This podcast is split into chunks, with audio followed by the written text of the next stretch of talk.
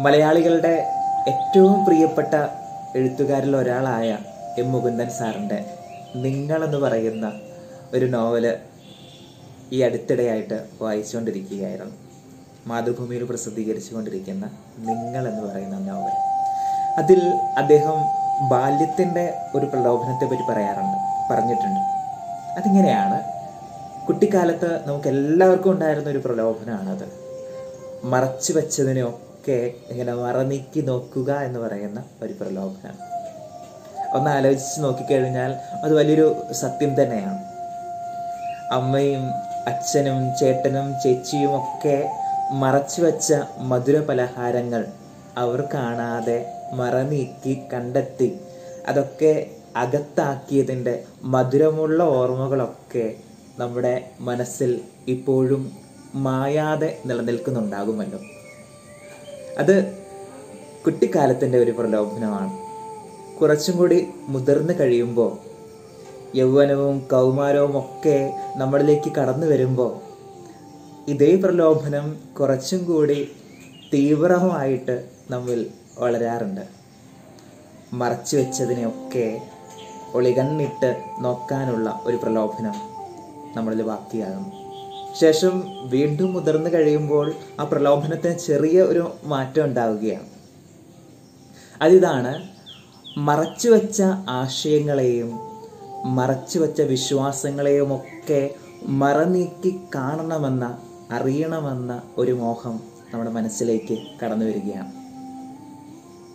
ജീവിതം ഇങ്ങനെ മുമ്പോട്ട് പോകുമ്പോൾ പ്രലോഭനങ്ങൾക്ക് മാറ്റം സംഭവിക്കുകയാണ്. ജിജ്ഞാസകൾക്ക് മാറ്റം സംഭവിക്കുകയാണ്. പ്രലോഭനം എന്നതിനേക്കാൾ ഉപരിയായിട്ട് ജിജ്ഞാസ എന്ന ആ വാക്കിനെ ആ ഒരു ആകാംക്ഷയെ വിളിക്കാനാണ് ഞാൻ ഇഷ്ടപ്പെടുന്നത്. ജിജ്ഞാസ വർദ്ധിച്ചുകൊണ്ടിരിക്കുകയാണ്. അങ്ങനെ അങ്ങനെ നമ്മൾ ഇത്രയും കാലം നേടിയെടുത്ത അറിവുകളൊക്കെ എത്ര ചെറിയ അറിവുകളായിരുന്നു എന്നും ഇത്രയും കാലം മാതാപിതാക്കളും മുത്തശ്ശിമാരും മുത്തശ്ശന്മാരുമൊക്കെ നമ്മളോട് പറഞ്ഞു തന്നിരുന്ന കഥകളൊക്കെ വെറും കടങ്കഥകൾ മാത്രമായിരുന്നു എന്നുമൊക്കെ നമ്മൾ തിരിച്ചറിയുന്നത്. ഈ വളർച്ച സംഭവിക്കുമ്പോഴാണ്. ഈ ജിജ്ഞാസ നമ്മളിലേക്ക് കടന്നു വരുമ്പോഴാണ്. അങ്ങനെ ജീവിതം ഇങ്ങനെ മുൻപോട്ട് പോകുമ്പോൾ ഈ ഭൂമിയുടെ നിശബ്ദതകളിൽ നിന്നൊക്കെ മാറി കുറച്ചും കൂടി ഉള്ളിൽ ശാന്തമായി തീരണമെന്നൊക്കെ എല്ലാ ഗുരുക്കന്മാരും പറയാറുണ്ട്.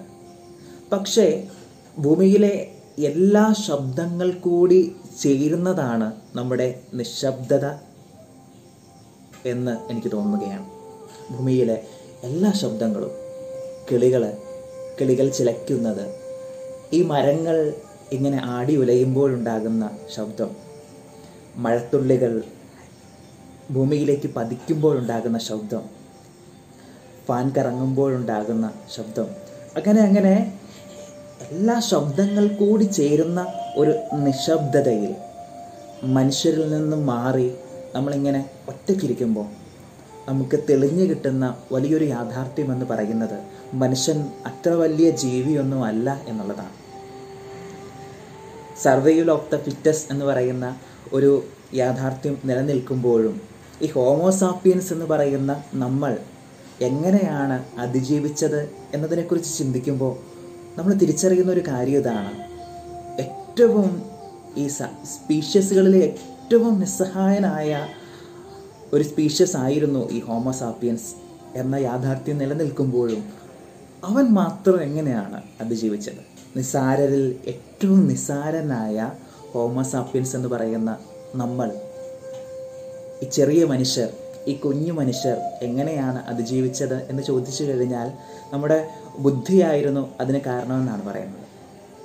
അതിജീവന സാധ്യതയുള്ളതൊക്കെ അതിജീവിക്കുമെന്നാണ് ഈ സർവൈവൽ ഓഫ് ദ ഫിറ്റസ് എന്ന് പറയുന്ന തിയറി തന്നെ പറയുന്നത്. ആ തിയറി വെച്ച് നോക്കിക്കഴിഞ്ഞാൽ ഒരിക്കലും ഈ മനുഷ്യൻ അതിജീവിക്കാൻ ഒരു സാധ്യതയുമില്ല. പക്ഷേ മനുഷ്യൻ ഇങ്ങനെ ഈ ഒരു തന്റെ മുൻപിലുണ്ടായിരുന്ന എല്ലാ ദുരന്തങ്ങളെയും പ്രശ്നങ്ങളെയും ഒക്കെ ഇങ്ങനെ അഭിമുഖീകരിച്ച് മുൻപോട്ട് പോയി പോയി ഒടുക്കം ഈ ഇരുപത്തിയൊന്നാം നൂറ്റാണ്ടിൽ വന്നു നിൽക്കുകയാണ്. അപ്പോൾ നമ്മൾ തിരിച്ചറിയുന്ന ഒരു യാഥാർത്ഥ്യം നമ്മൾ കുഞ്ഞു മനുഷ്യരാണ്. ഈ പ്രകൃതിയെ സംബന്ധിച്ചിടത്തോളം നമ്മൾ ചെറിയ മനുഷ്യരാണ്. നമ്മൾ വലിയ മനുഷ്യരാണെന്നും നമ്മൾ എല്ലാ ജീവിവർഗങ്ങളിൽ നിന്നും ഒക്കെ വ്യത്യസ്തപ്പെട്ട ഏറ്റവും വലിയ മനുഷ്യനാണെന്നും ദൈവത്താൽ തിരഞ്ഞെടുക്കപ്പെട്ടവനാണെന്നും ഈ ലോകത്തിലുള്ള സകലതും മനുഷ്യനു വേണ്ടി ദൈവം സൃഷ്ടിച്ചതാണ് എന്നുള്ള ആ ചിന്തയൊക്കെ ഇന്നും മാറിപ്പോയിട്ടില്ല എന്നുള്ളത് വളരെ വലിയൊരു യാഥാർത്ഥ്യമാണ്. പണ്ട് കാലത്ത് ജിയോ സെൻട്രിക് ആയിരുന്നു നമ്മുടെ കാഴ്ചപ്പാടുകൾ. അതായത് ഭൂമിയെ സകല ഗ്രഹങ്ങളും ചുറ്റിക്കൊണ്ടിരിക്കുകയായിരുന്നു എന്ന് നമ്മൾ ഒരു കാലത്ത് പറഞ്ഞു. Leo centric. അത് കഴിഞ്ഞ് കുറച്ചും കൂടി മുമ്പോട്ട് പോയി കഴിഞ്ഞപ്പോൾ അങ്ങനെയല്ല ലോകമെന്ന് പറയുന്നത് പ്രപഞ്ചമെന്ന് പറയുന്നത് ഒരു ഹീലിയോ സെൻട്രിക്കാണ് സൂര്യൻ സൂര്യനെ സകല ഗ്രഹങ്ങളും ചുറ്റുകയാണ് എന്ന് നമ്മൾ തിരിച്ചറിഞ്ഞു. എന്നാൽ ഇപ്പോഴും നമുക്ക് മാറാത്ത നമ്മളിൽ മാറാത്ത ഒരു ചിന്തയെന്ന് പറയുന്നത് ഈ ഹ്യൂമൻ സെൻട്രിക്കാണ് ആന്ത്രോപ്പോ സെൻട്രിക് എന്നൊക്കെ പറയും. ഈ മനുഷ്യനെ ചുറ്റിയാണ് എല്ലാ പ്രകൃതിയും അതിലുള്ള സകലതും മുൻപോട്ട് പോകുന്നത് എന്ന ഒരു ചിന്തയിൽ നമ്മൾ ഇപ്പോഴും നിലനിൽക്കുകയാണ്. നമ്മുടെ മതവും രാഷ്ട്രീയവും ഒക്കെ നമ്മളോട് പറഞ്ഞു തരുന്നതും അതുതന്നെയാണ് മനുഷ്യർ മനുഷ്യരാണ് ഈ ഭൂമിയുടെ കേന്ദ്രം എന്ന് പറയുന്നത്. അവനെ ചുറ്റിയാണ് എല്ലാം സഞ്ചരിച്ചു കൊണ്ടിരിക്കുന്നത് എന്ന്. അത് സത്യത്തിൽ വളരെ വലിയൊരു വിഡ്ഢിത്തം തന്നെയാണ്. മനുഷ്യർക്ക് വേണ്ടി മാത്രം സൃഷ്ടിക്കപ്പെട്ടതാണ് ഈ പ്ര- പ്രകൃതി പ്രപഞ്ചം എന്ന് പറയുന്ന ചിന്ത തന്നെ ഏറ്റവും ചുരുങ്ങിയ ചിന്തയാണ്. ആയിരത്തി തൊള്ളായിരത്തി തൊണ്ണൂറ് ഫെബ്രുവരി പതിനാലാം തീയതി വോയേജർ വൺ എന്ന് പറയുന്ന ഒരു സാറ്റലൈറ്റിൽ നിന്ന് ഭൂമിയുടെ ഏറ്റവും ദൂരത്ത് നിന്നുള്ള ഒരു പിക്ചർ എടുത്തിട്ട് ഭൂമിയിലേക്ക് അയക്കുകയുണ്ടായി. പെയിൽ ബ്ലൂ ഡോട്ട് എന്നാണ് ആ ചിത്രത്തിന്റെ പേര്. അതിനെ ഇൻസ്പയർ ആയിട്ട് അതിൽ പ്രചോദനം ഉൾക്കൊണ്ടുകൊണ്ട് കാൽ സാഗർ എന്ന് പറയുന്ന ഒരു ഉള്ളിലിങ്ങനെ ഒരുപാട് പ്രകാശത്തെ കൊണ്ട് നടക്കുന്ന ഒരു മനുഷ്യൻ അതിനെക്കുറിച്ച് ഒരു പുസ്തകം തന്നെ എഴുതിയിട്ടുണ്ട്. അതിൽ അദ്ദേഹം പറയുന്നത് ഇങ്ങനെയാണ്. ആ ചിത്രം ആ ചിത്രം ഭൂമിയിലേക്ക് വന്നു കഴിഞ്ഞപ്പോൾ മനുഷ്യരെല്ലാം അത്ഭുതപ്പെട്ടു പോയ മനുഷ്യരെയൊക്കെ അത്ഭുതപ്പെടുത്തിയ ഒരു ചിത്രമായിരുന്നു അത്. അതിൽ ഭൂമി എന്ന് പറയുന്നത് ആറ് മില്യൺ ദൂരത്തിൽ നിന്ന് എടുത്തൊരു ഭൂമിയിൽ നിന്ന് ആറ് മില്യൺ ദൂരത്തിൽ നിന്ന് എടുത്തൊരു ചിത്രമായിരുന്നു അത്. അതിൽ ഭൂമി എന്ന് പറയുന്നത് ചെറിയൊരു പൊടിയായിരുന്നു. ഈ കാൾസാഗൻ പറയുന്നത് ഇങ്ങനെയാണ്. ഈ സൂര്യപ്രകാശത്തിൽ ഇങ്ങനെ പറന്നു നടക്കുന്ന സൂര്യപ്രകാശം ഇങ്ങനെ നമ്മുടെ ജനാലകളിലൂടെ നമ്മുടെ തറയിലേക്ക് വന്ന് അടിക്കുമ്പോൾ അതിൽ ഇങ്ങനെ പറന്ന് നടക്കുന്ന കുഞ്ഞു കുഞ്ഞു തരികളെ നിങ്ങൾ കാണാറില്ലേ? ചെറിയ ചെറിയ പൊടികളെ നിങ്ങൾ കാണാറില്ലേ? അതുപോലെ ചെറിയൊരു ഭൂമി. സൂര്യപ്രകാശത്തിൽ പറന്നു നടക്കുന്ന ചെറിയൊരു പൊടി മാത്രമാണ് പ്രപഞ്ചത്തിൽ ഈ ഭൂമി എന്ന് പറയുന്നത്. നമ്മൾ ജീവിക്കുന്ന ഈ ഭൂമി എന്ന് പറയുന്നത്. ഭൂമി അത്രമേൽ ചെറുതാ ചെറുതാണ് എങ്കിൽ അതിൽ ജീവിക്കുന്ന ഈ മനുഷ്യന്മാർ എത്രയോ ചെറുതാണ്.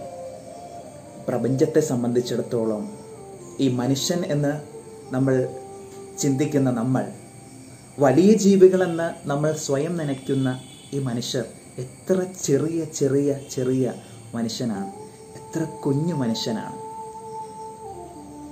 ഈ ദൈവമുണ്ടോ എന്നൊക്കെ ചോദിക്കുമ്പോൾ ആളുകൾ പറയുന്ന തരത്തിൽ ഒന്ന് സത്യവുമായി ഇല്ല എന്ന് പറയുന്ന ഗുരുവിന്റെ ഗുരുമൊഴിയുടെ ആഴമൊക്കെ തിരിച്ചറിയുന്നത് ഇപ്പോഴാണ്. കുഞ്ഞു മനുഷ്യരുടെ ഭാവനയിൽ നമ്മൾ കണ്ടെത്തിയ ദൈവസങ്കല്പങ്ങളൊക്കെ എത്ര ചുരുങ്ങിയതാണ്. ഈ പ്രപഞ്ചത്തിൽ നമ്മൾ ഇത്രമേൽ ചെറുതാണ് എങ്കിൽ അതിനെ മുഴുവൻ സൃഷ്ടിച്ച ഒരു ദൈവത്തെപ്പറ്റി ദൈവസങ്കല്പത്തെപ്പറ്റി നമ്മൾ സംസാരിക്കുന്നെങ്കിൽ അതിനെക്കുറിച്ച് നമുക്കെല്ലാം അറിയാമെന്നും അവൻ എന്നിലൂടെ സംസാരിക്കുന്നു എന്നും ഒക്കെ നമ്മൾ ഭാവിക്കുന്നെങ്കിൽ നമ്മൾ എത്ര ചെറിയ മനുഷ്യരാണ്. വിശാലമായ പ്രപഞ്ചത്തിൽ നമ്മൾ വളരെ കുഞ്ഞു മനുഷ്യരായിരിക്കുമ്പോൾ ആ പ്രപഞ്ചത്തെ സൃഷ്ടിച്ച ഒരു സൃഷ്ടാവിനെ എങ്ങനെ നമുക്ക് തിരിച്ചറിയാനാകും? എങ്ങനെ നമുക്ക് അവനെക്കുറിച്ച് സംസാരിക്കാനാകും. നമ്മുടെ അറിവുകളൊക്കെ നിസ്സാരങ്ങളാണ്. നമ്മുടെ അറിവുകളൊക്കെ കുഞ്ഞിതാണ്. നിങ്ങൾ നോക്കുക യുദ്ധങ്ങൾ നടക്കുന്നു. ഒരുപാട് ഒരുപാട് രക്തച്ചൊരിച്ചിലുകൾ നടക്കുന്നു. കാൾസാഗൻ ചോദിക്കുന്നത് ഇങ്ങനെയാണ്. എന്തിനു വേണ്ടിയാണ്? ഈ സൂര്യപ്രകാശത്തിൽ പറന്നു നടക്കുന്ന ചെറിയ ഒരു പൊടി ആ പൊടിയെ സ്വന്തമാക്കാൻ വേണ്ടി മനുഷ്യർ പരസ്പരം കൊല്ലുന്നു രക്തം ചിന്തുന്നു.